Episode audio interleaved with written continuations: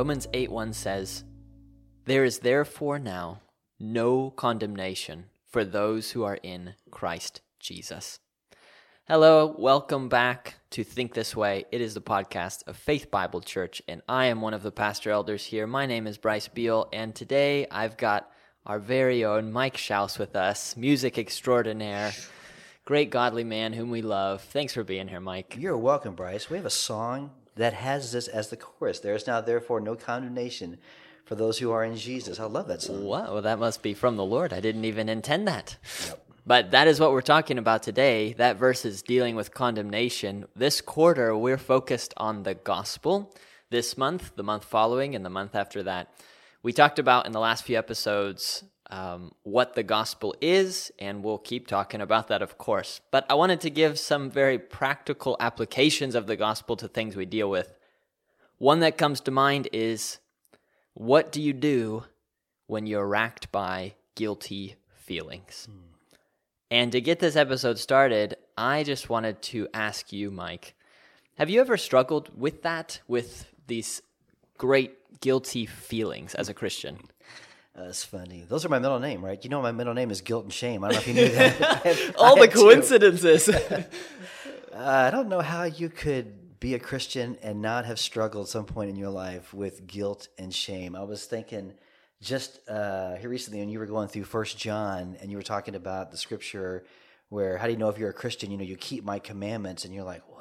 How to keep my commandments? Or, you know, not being angry with your brother or hating your brother. It's just like ah, I struggle with all this. You know, I was like, oh man. Mm. That is a good point because I do think almost every believer, like you said, and we're talking about before this recording, pretty much every believer's dealt with this to some degree. I mean, maybe someone's listening right now and they haven't. Everybody sinned, right? Everybody sins. You've fallen short. That... We thought maybe if you're a very confident personality, that's fine. You know, maybe you haven't. But probably for most everyone, this has been, or even right now as you're listening, is a struggle, these guilty feelings. First thing I want to talk about as we get into this, because we will get into what do you actually do about them. But usually, guilty feelings in many cases for a Christian, just linger like a shadow, like something amorphous, something very difficult to pin down. They're just there. They cause you trouble, but they're really hard sometimes to even put your finger on. Satan has always really loved muddying the water and making things more confusing than they are. And so the first thing I want to do here is let's try to pin down in a general way what we're talking about when we talk about guilt. What is guilt? There is so much we could say about it, but I'm just going to break it down into four different categories. And you don't have to memorize these, but I think you'll relate to them. You'll know what I'm talking about. So here they are, and we'll break them into two sections. The first section is going to be real guilt. So we're dealing with guilt that is real in God's eyes. The second will be a section we'll call felt guilt, meaning maybe there's real guilt involved, maybe not, but you feel guilty. And that, of course, is what we're focused on today. So, real guilt and felt guilt. But if we break those down a little bit more, let's start with this. We end up with, I think, four categories of guilt. The first one is just that real guilt itself. What I mean by real guilt is what we call forensic or legal guilt before God. If you read the book of Romans and Romans 8 1, there is therefore now no condemnation for those who are in Christ Jesus. That is not saying you're never going to feel condemned, because you may, you probably will. It is saying that in a real sense, in the eyes of God, when He looks at your account, He reckons you as righteous. There is no real guilt on your account.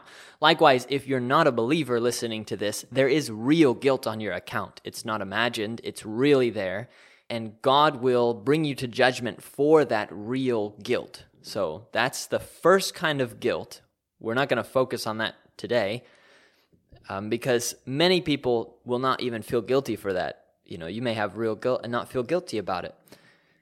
So we're going to say number one, first kind of guilt, it's real guilt. It's what we should actually care the most about because it's the only thing that matters on the day of judgment. But there's real guilt, number one. These next three kinds of guilt are all felt guilt. meaning you actually experience them, and they're what we're talking about. So let me give the three of them. Okay, here's the first one. So after real guilt, there is number two, felt guilt for real guilt. is that too confusing? I was trying to think how to say that more simply, but I couldn't come up with it because I'm not smart enough for that. But just take that felt guilt for real guilt.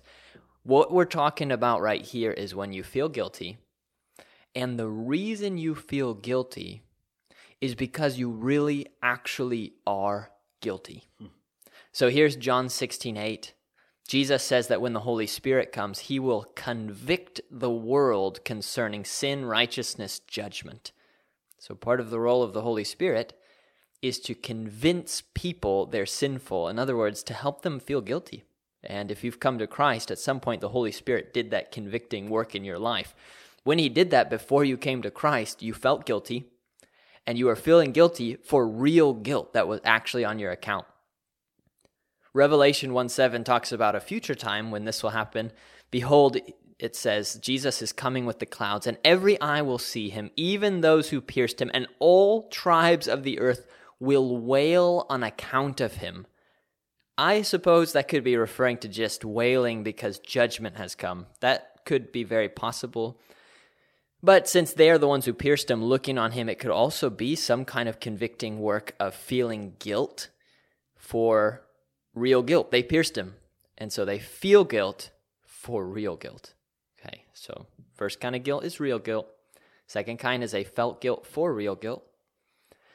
Third kind, felt guilt for real sin, but not real guilt. that is confusing. Let me explain that. What we're talking about, what we were talking about just before, when you feel guilt for real guilt, that's for an unbeliever. If you're an unbeliever, you have real guilt before God for your sin, and you may feel guilty for it. We're now talking about a felt guilt that a believer may feel that's why we're saying it's felt guilt, but it's not for real guilt because there is therefore now no condemnation for those who are in Christ Jesus. So if you're a believer, no matter what you ever feel, there's no real guilt on your account. There's no sense that you will have to give an account a judgment account on the day of Christ beyond just accountability for how you used your gifts. You're not going to be accountable in the sense of you could be condemned with the rest of the world and cast into hell. There's no real guilt because it's been imputed to Christ on the cross. That's the gospel. His righteousness imputed to you. So when you feel guilty as a Christian, in this case, you can't feel guilty for real guilt in an ultimate sense but you can feel guilty for real sin. And maybe there's a better way to say this, but we're just going to put it that way. What I mean is here's a believer, and let's say you sinned. Last night, you sinned. You know it. You, were, you knew it was sin. You just decided not to think about it and just do it because you wanted to, and you did it. And now it's the day after, and you're feeling so guilty for what you did. So, this is like Peter. After denying Jesus three times, it says he went out and wept bitterly. He was feeling guilt. He was not ultimately condemned.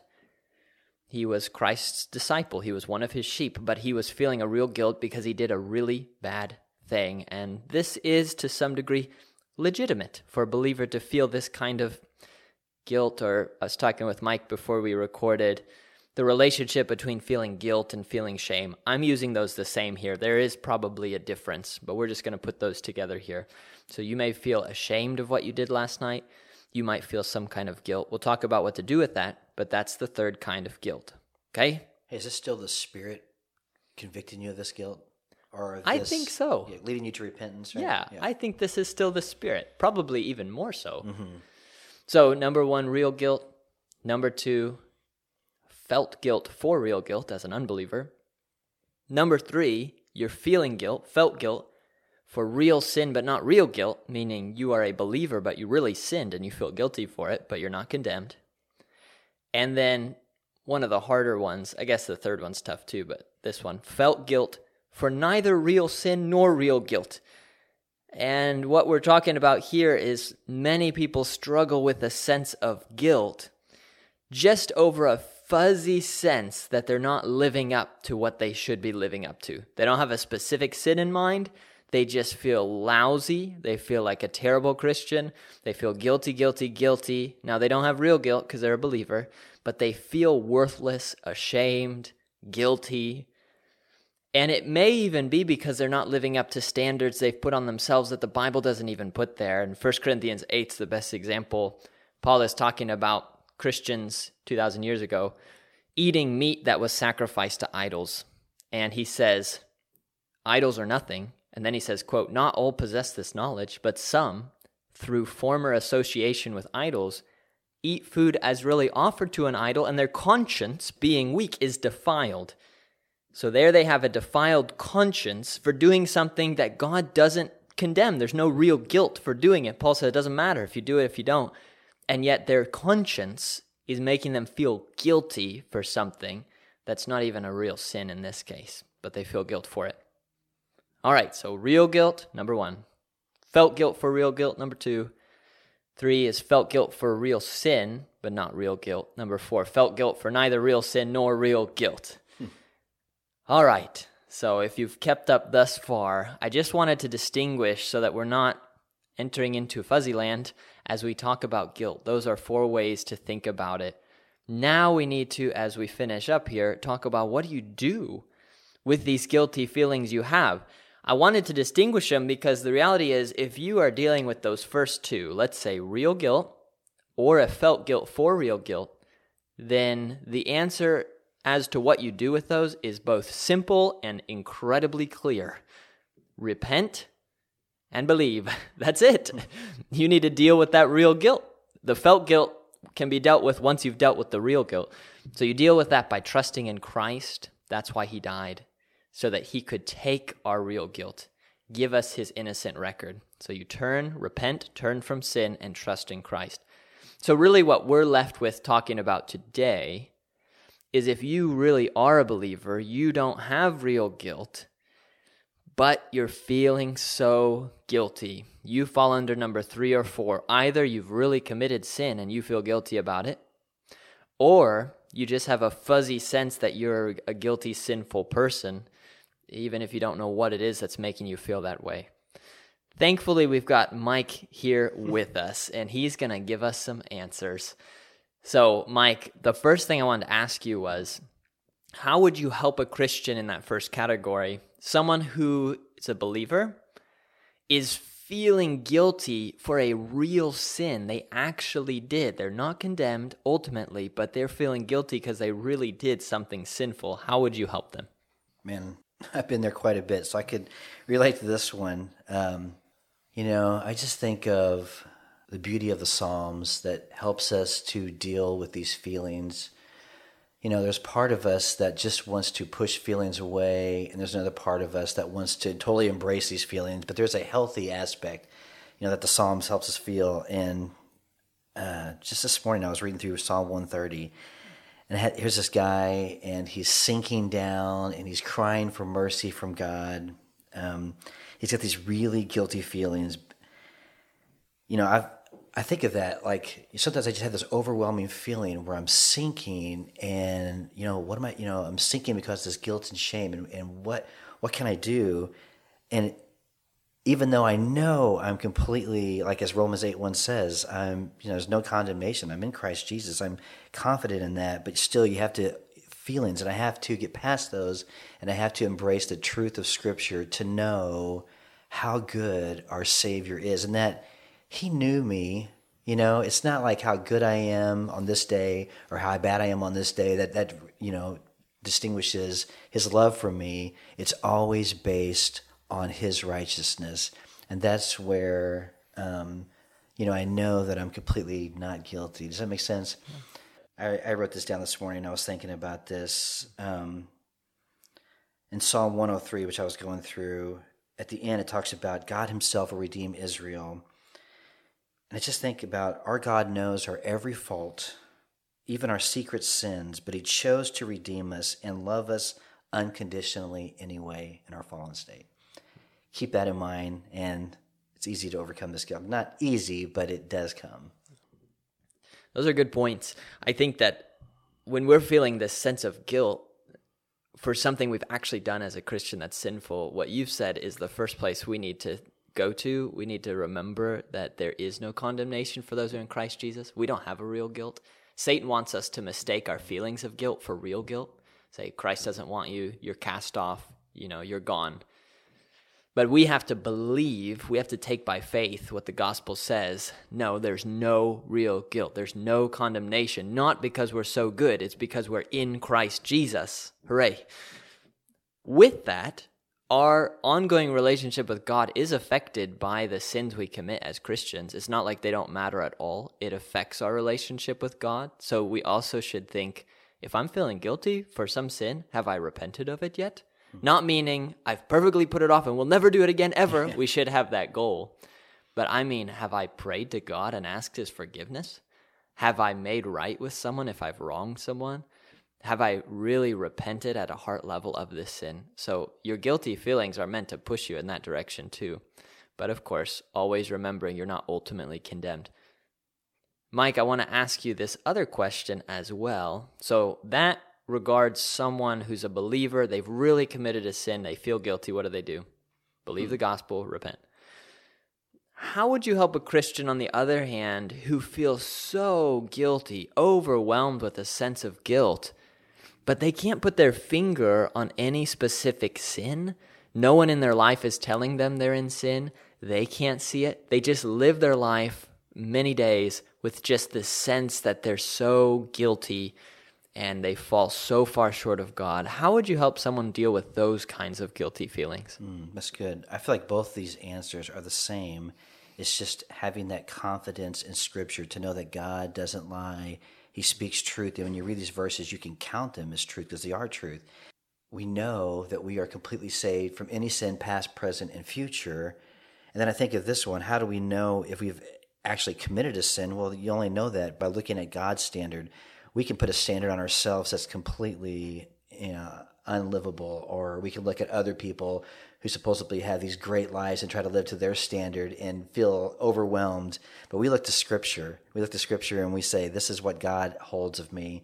And am I am I living up to this? Which I know we're, we're not. We're falling, but we know we have a Savior that saves us. Is my heart desiring that I live up to this. Does that make sense? Oh, absolutely. I was thinking this when you did that first John, you know, when the commandments, you were like, how many do I need to keep? You know, it's not like a specific number. It's like, is that your goal? And my goal is to keep his commandments. I know I fall short of it, but I know that he has placed this in me, you know I mean, to continue to strive more and more to mirror the image of Christ. And thankfully, he's doing that for us, right? That's the Spirit working through us. Absolutely true. Some of these general guilty feelings, I've dealt with a lot in my life too, some of them, the way to overcome them is just to stop looking at your belly button. Can I say that? It's to stop navel gazing. And that's something I'm particularly prone to. It really is hard because if you have an analytical mind and you're thinking, like, wow, God's standards are so much higher than I could ever imagine, well, that's true. And then you think, I don't live up to them. That's also true. You think, that's a sin, even if it's a sin of omission. And then I've got sins of commission. I've got all these sins everywhere I look. I've got sins. Well, then you are going to live with a sense of guilt. The reality is, in this life, this not you're going to grow, but there's always going to be a massive gap between what you should be and what you are until Jesus returns. So, does Jesus want you to live a life racked with guilt every day? No. So, at some point, you have to be able to look out from yourself you know, you have to look in, deal with the sins you have, but at some point you've got to be able to look out, get your eyes fixed on Christ, enjoy the gospel, get your eyes focused on his word, delight in it like honey. Get your eyes focused on people around you, believers and unbelievers who have needs. Pour yourself in love in serving them.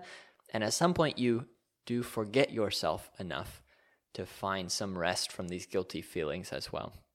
It may be in the past that you were racked with guilt and maybe even listening to this podcast, you've got lingering shadows of guilt you can't quite pin down floating all around you. Or maybe last night you did sin and you're dealing with the guilty feelings that come after that. And you feel like you've got to go in the penalty box for a long time before you can talk to God again. You might have thought those things in the past, but by God's grace, may we now all think this way.